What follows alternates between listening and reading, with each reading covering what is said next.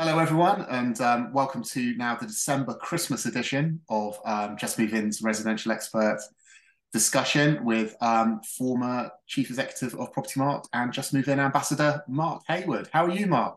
Um, relatively warm at the moment, but it's extraordinarily cold outside. So I'm in, I'm in a very small room trying to keep warm whilst I watch my smart meter tell me how much money I'm paying for my energy on a sort of hourly basis, which is quite horrific. But there we go. yeah, it's difficult, isn't it? Have you, have you got snow on the ground at the moment? Um, I have. We've got a couple of two or three inches of snow, and it's about. It's not. It's not thawing at the moment, but no, I think it's going to be below freezing for a while. It is.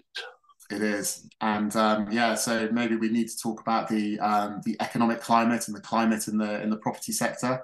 Um, and let's um, let's kick things off with just turning the clock back a little a little bit. Um, the autumn statement was obviously a few weeks ago now, but it, but we haven't talked since. Um, just really wanted to get your um, your thoughts on, on, the autumn statement. I mean, do you think it did enough generally? Um, was there enough in there for the housing sector? Do you think? I think, in a general way, it was uh, a good stabilizer, which we needed after the Truss uh, budget, uh, which is subsequently by the then Chancellor, we've been told actually that was too severe, but you know it's too late. Um, there wasn't, I don't think, anything in there particularly for the housing sector. Uh, it was there mainly, I think, to uh, reassure and calm the financial markets, um, which it seems to have done.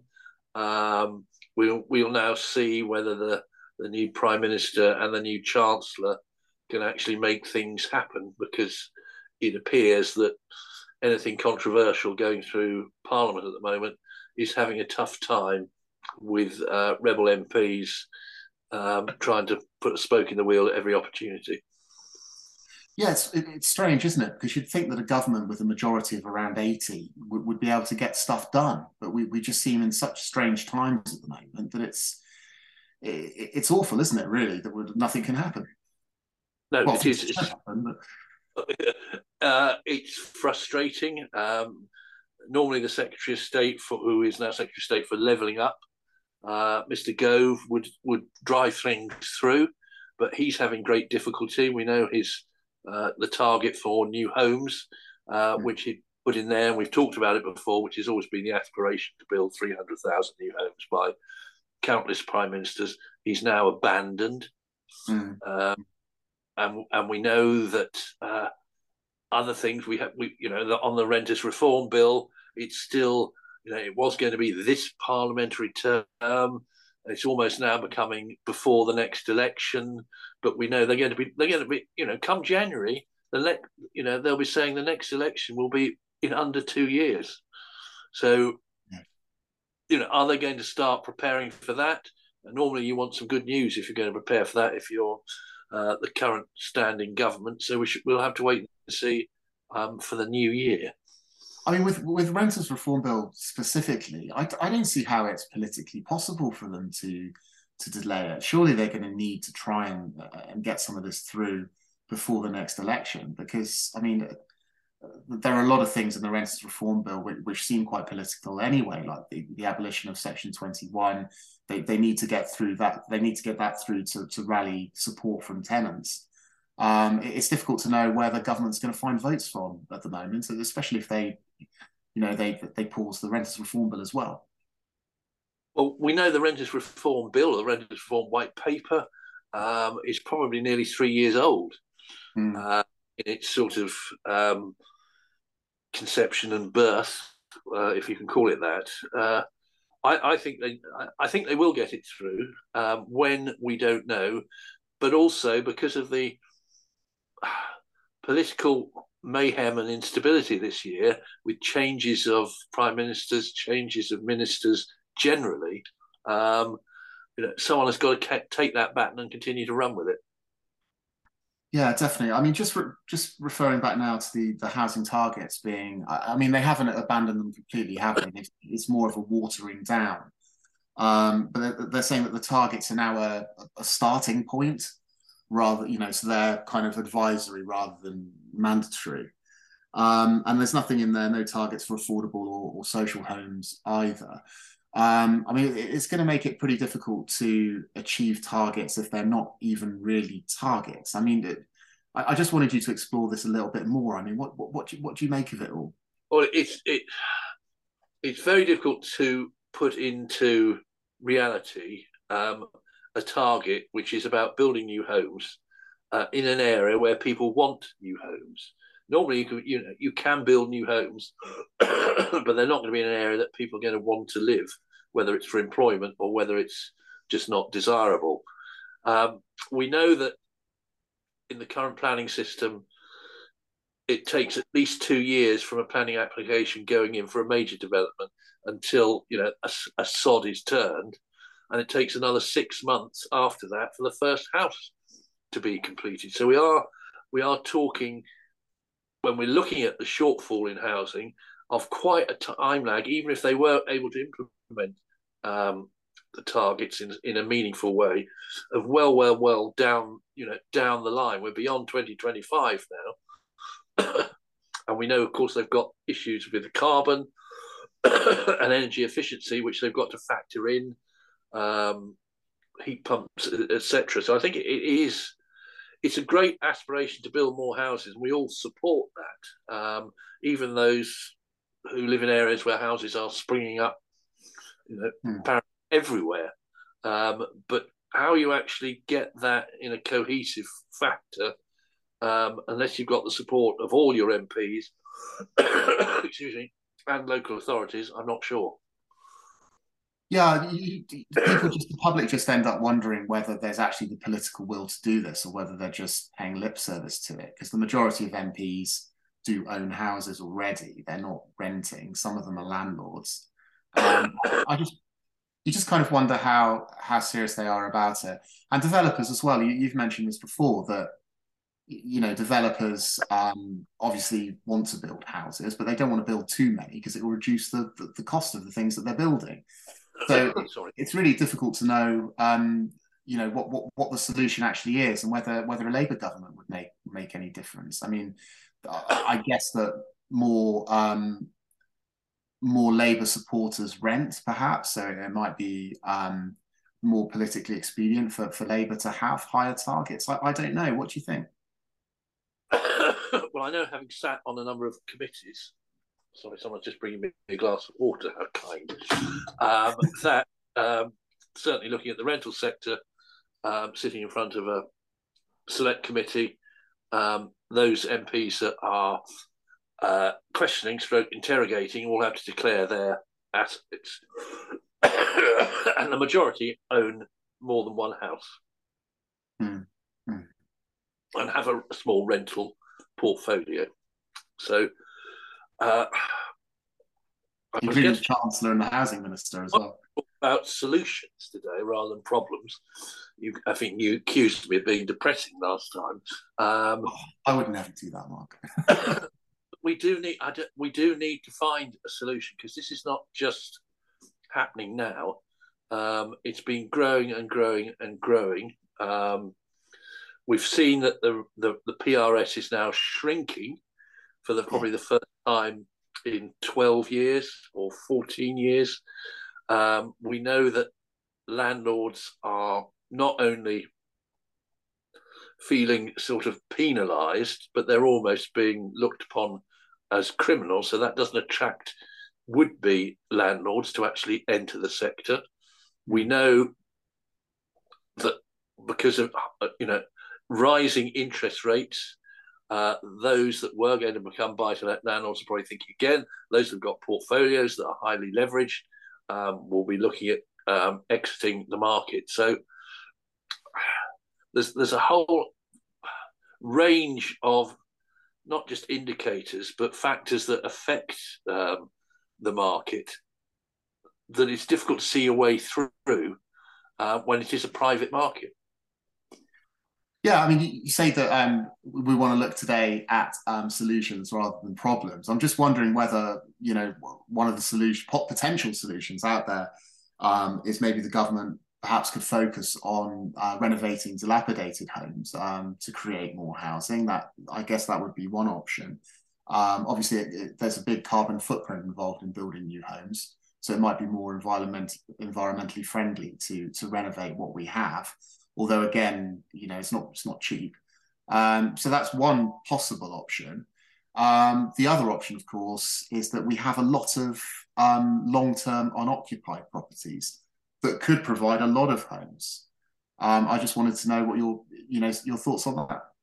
Well, we know that there are a quarter of a million empty properties um, in England and Wales, uh, and they'll be empty for a variety of reasons.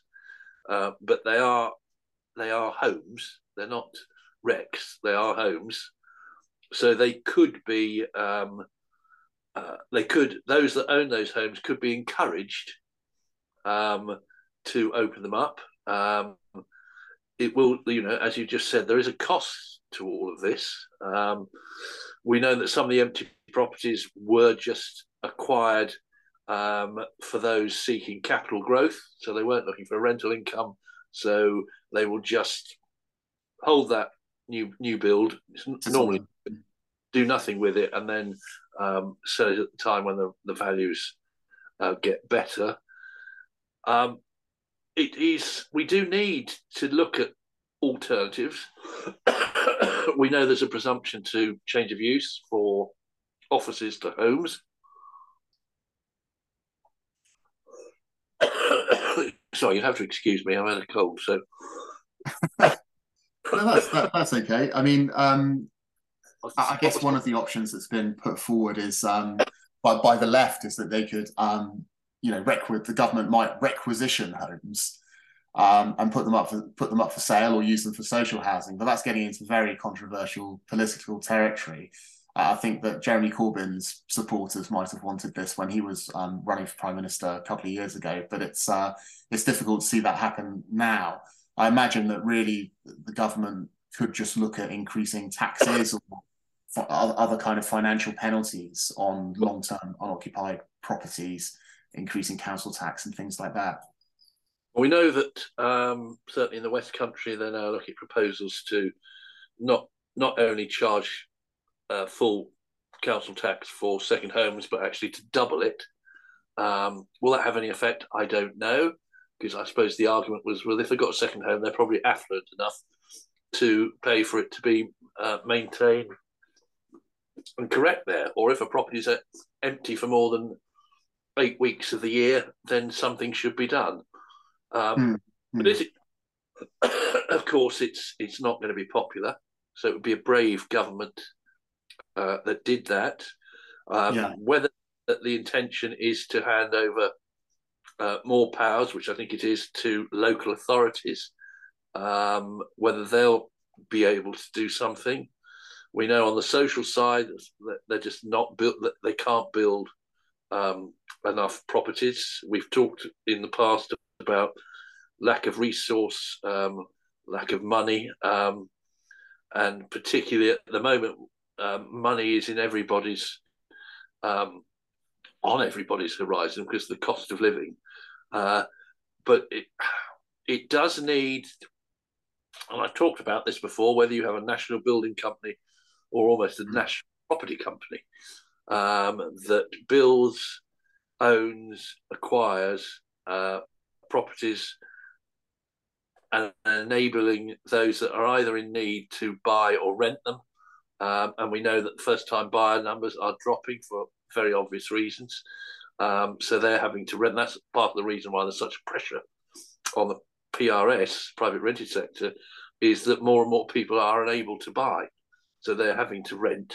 Um, and then they're caught in this sort of rental trap where the rents are rising at what about 11% at the moment this year um, where you you just you know you're in a trap. You can't save your way out to buy anything.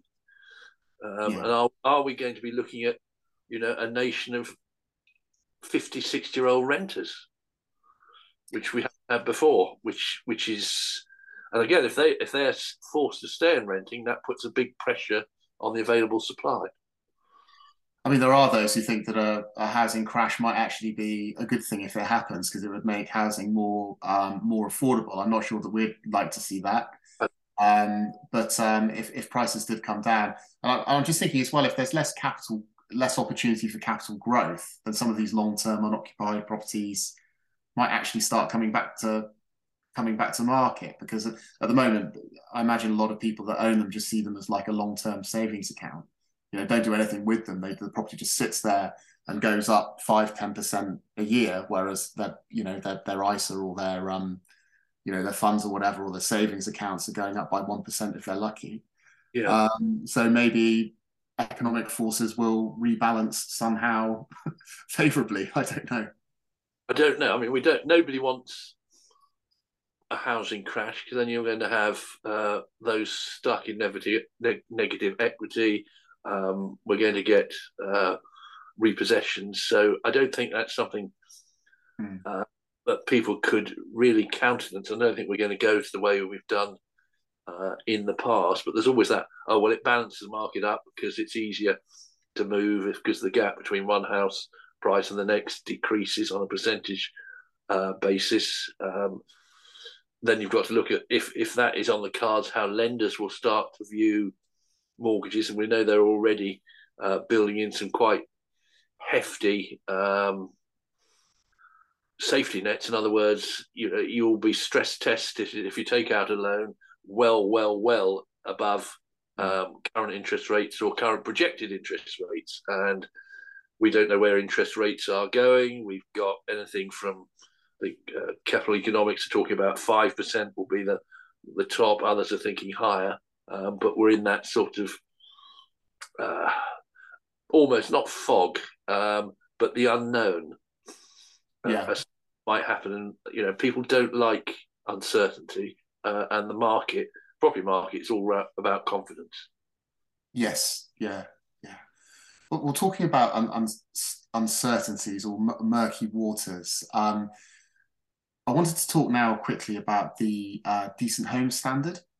Um, and as we know, that there was an element of the decent home standard in the Renters Reform Bill. Um, and there was a we published a blog on the on this subject last week. So if you haven't read that already, please visit the Just Move In website and and give it a read. Um, but the reason why this is in the news, of course, is the the, the horrible news about the death of um, the toddler um, Awaab Ishak up in the in the Rochdale area because um, he he inhaled mold spores.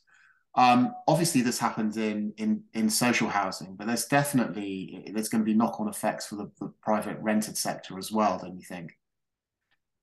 Uh, definitely, and um, I know from experience that there are rental properties that are badly maintained. Um, you know, mold has been prevalent in some. We've got an aging housing stock uh, in any event.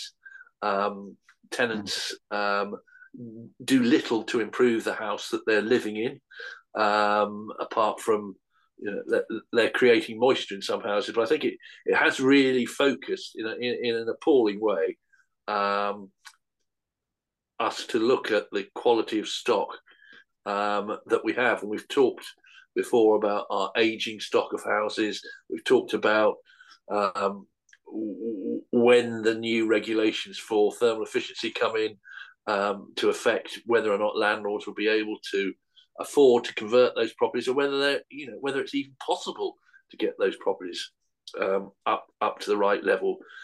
But yeah. I, I, suppose the other question is who is actually going to monitor this? Who's going to um, state that that is an unsafe property? How are they going to find that out? Um, who's going to say what is what is good and what is bad, and what are the penalties? Yeah, because I think the white paper talks about, you know, the terms mention things like properties must be safe, they must be comfortable, they must have a, a reasonable degree of thermal comfort, um, they have to be modern and in a good state of repair. But yeah, as you say, it's very murky because all, all these things are subjective. Um, yeah. And as you say, how how are they going to police it? Are they going to be random checks or compulsory checks? So there, is there going to be an army of of people employed by councils going around looking at looking at every rented property. I mean, that's impossible, isn't it, to look at every private rented property? Um, yeah, it's it's it's it's there are problems with this, aren't there? Oh, absolutely. But I mean, at the moment, we don't know there is no register as yet, although that's proposed, as we know. There's no register um, of landlords, uh, no register of tenants either, um, and that could be quite interesting. So still, you've got a hold of the number of properties and the location of these properties uh, is one thing. How how you can enforce it, it will all cost money if you're going to use people. Uh, hmm. and we know local authorities are already um, fully stretched. We're already aware that services are being cut, and um, you just have to look around you at the moment. The number of strikes uh, going on that uh, every sector uh, mm. is, is wanting more money, but I don't think that should uh, divert uh, the government from focusing on the standard of homes uh, and enforcing it. But how that's done, we'll have to wait and see. Yeah, I think I think most people are in agreement, aren't they, that a decent home standard in, in, in some form is is required, particularly when you've got, you know, I mean, 10% of private rented sector homes have got mold issues similar to the one that claimed the life of the poor toddler. Um, and 20% are in poor condition. And we know as well that landlords have already got to improve the um, the, the, grades on their EPCs, the rating on their EPCs. Um, but I guess the, the big question for landlords is that they're not immune to the cost of living crisis. Where, where are they going to find the money to make these in, improvements? It's it's tricky, isn't it? I mean, it, again, I mean, there's who would be a landlord at the moment? I don't know. I mean, and when you you know you, you quoted two percentages, um, but actually ten percent of lease leasehold property RS is four hundred thousand. Twenty percent is nearly a million homes.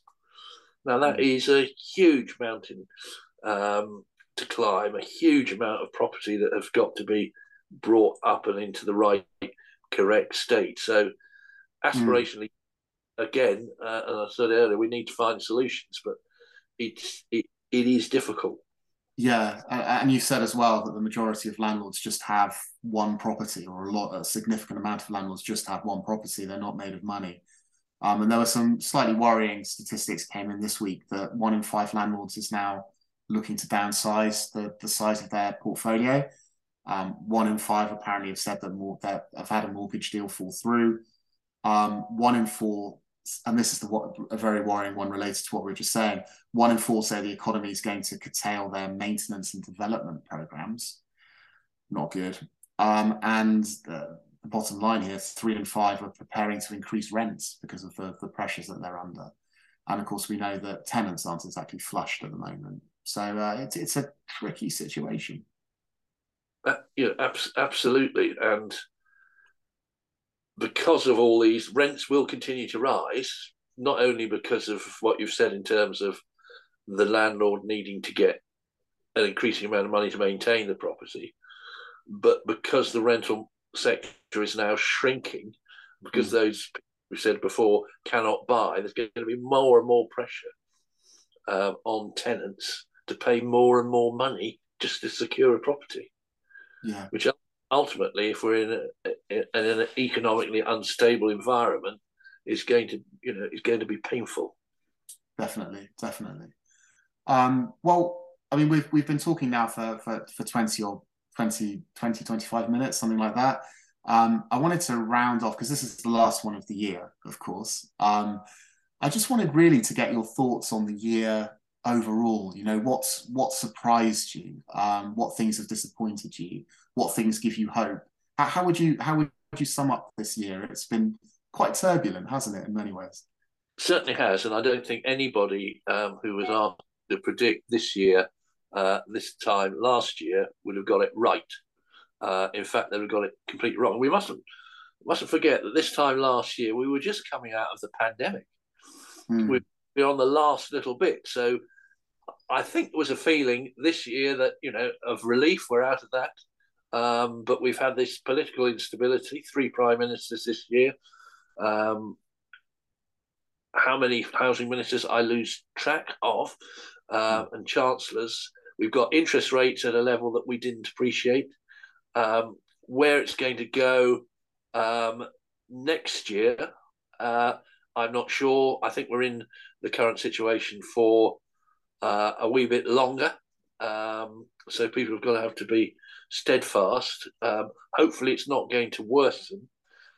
Um, there are other you know, contributing factors what's going on in Europe, what's going on in the States, uh, which all affect um, the economy, which affects everybody. Um, mm. But this year has been, uh, you know, uh, I was going to say amazing, but that sounds right. You know, it's been really good. It has, but I'm not being I'm not being negative. uh, it's yeah. been we just you know who would have thought you know we we've got a war we didn't appreciate we've got a war in Europe. Yeah. Uh, yeah. You know, just, just in the last couple of weeks, there's been an attempted coup in Germany. Now Germany was one of you know the great strong countries of Europe, and it, it is just very very strange um, and obviously concerning that, that these things continue to happen. But I, I haven't read about this story in, in, in Germany. I, I, as soon as we end this call, I'm going to have to go go and Google this because they, it was a, some sort of military coup. It, it was a, a, coup led by a minor prince. Um, it was the end of last week. Um, and it was uh, they were going to create this replicate replicate the Second Reich, not the Third Reich, the Second Reich. Uh, the Second Reich would probably be preferable to the Third. I think anything would be preferable. I think we go there, James, to anything, but it's just there to illustrate the there are things happening that hmm. we would never have envisaged. Um, yeah, def- I mean, I mean, I think that the war in Ukraine is the thing that's thrown everyone out. I mean, I have a degree in sort of American foreign policy and Russian relations and the Cold War. I didn't see this coming. I don't think many experts thought the I thought he was just doing military exercises on the border to flex his muscles. But of course, this has now had huge knock-on effects for the cost of living crisis and fuel caps, and it's come at the worst possible time, just as we're coming out of a, a pandemic. And of course, there's there's Brexit as well, which has caused instability in the UK. So but there was some good news or some better news yesterday, better economic news, and that they're hopeful now, aren't they, that the recession will be um, shallower and not as prolonged as as, as once feared. So, um, you know, hopefully, all this doom and gloom will soon pass, and uh, you know, mostly be not a figment of the media's imagination, but you know, maybe if the media have exaggerated it, and we can start looking forward more positively. Um, and that brings me on to my final question of the year, Mark. It is Christmas, and as you can tell, I'm wearing a, a horrible Christmas jumper, which um, I wasn't going to draw attention to, but um, anyway, I have now, so it's too late. Um, yeah, with, with, with Christmas coming up, I wanted to know what would be on your Christmas list for the property sector. Um, stability, um, an increase in supply, but we've talked about how that can happen. I think we've got if we have a stabilization of the base rate and interest rates, um, that will be good, whether it's for homeowners or for landlords. Um, and I think we want to see a, a, government that is actually able to govern, able to make things happen. Um, and things like the Renters Reform Bill will become reality uh, in whatever shape. Um, so I think it's can we have a steadier ship uh, next year with fewer surprises. Um, mm. But we get that from next year, we'll be in the lead up to the next general election. The next general election has to happen in the next 24 months. Mm. That's not a long time in politics. No, it, it's gone quickly, hasn't it, since the last election? So much happens. I mean, yeah, um, at least the pandemic seems to be in the rearview mirror, mirror, hopefully, and we're not going to get any nasty variants. But but let's hope that we're talking in a year's time about what's been a really good year um, and a calm year, and uh, we can all have a happy Christmas and look forward with optimism. I very much hope so. Excellent. Uh, happy Christmas, Mark. And you, James. And to everyone out there, happy Christmas as well. And, and thanks for listening. And we'll uh, see you again in the new year. Bye.